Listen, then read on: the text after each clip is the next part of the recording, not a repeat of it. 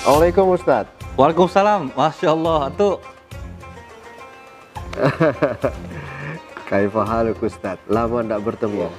Sehat Ustaz. Alhamdulillah bi tuh. Kebetulan kali kita jumpa di sini nih. Mudah-mudahan barokah nih insya Allah. Nah Ustaz. Sedang menyiapkan materi untuk edukasi cinta, bangga, dan paham rupiah. Besok ada sosialisasi dengan ibu-ibu perbankan dan dharma wanita Ustaz. 3D dan 5J itu maksudnya tuh. Kurang lebih begitu.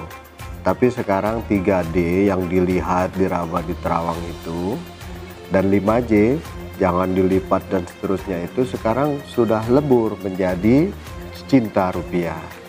Wujud cinta rupiah kita sekarang dengan mengenali keasliannya, kemudian kita merawat dan menjaga rupiah itu sendiri. Betul juga tuh. Karena Syekh Muhammad Ali dalam kitab dari Lulul Falihin aja mengatakan habul waton minal iman. Cinta tanah air merupakan sebagian dari iman. Jadi kalau kita cinta sama rupiah, kan sama saja kita dengan cinta dengan tanah air. Nah, jadi begini Ustadz. Di samping cinta rupiah, kita juga harus bangga dengan rupiah kita. Karena rupiah itu merupakan simbol kedaulatan negara, alat pembayaran yang sah, dan pemersatu bangsa. Oh gitu ya tuh. Jadi teringat juga nih ada seorang ulama namanya Ibnu Hazm. Dia mengatakan segala sesuatu dapat digunakan sebagai alat tukar. Tidak ada satu nas pun yang menyatakan bahwa uang itu harus terbuat dari emas atau perak. Itu terdapat dalam kitab Al-Muhalla juz 8 halaman 477. Persis Ustadz.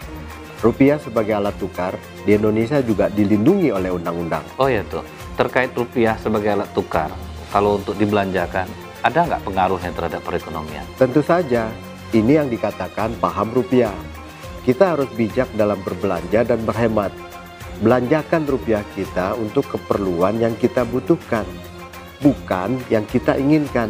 Lebih hebat lagi sebetulnya tuh, kalau sebagian uang itu disedekahkan karena kalau kita ingat lagi kemait kalau sempat dibangkitkan lagi dia ke muka bumi ini permintaannya kan cuman Robbi laula akhortani ila ajalin qarib fa'asaddaqu kembalikan aku sebentar saja ke dunia ini ya Allah aku ingin bersedekah. Karena dia udah menyaksikan betapa dahsyatnya sedekah ini bisa membalap untuk menolong amal-amal kita yang kurang. Sepertinya terdengar suara ajan Ustaz gimana kalau kita sholat? Oh ya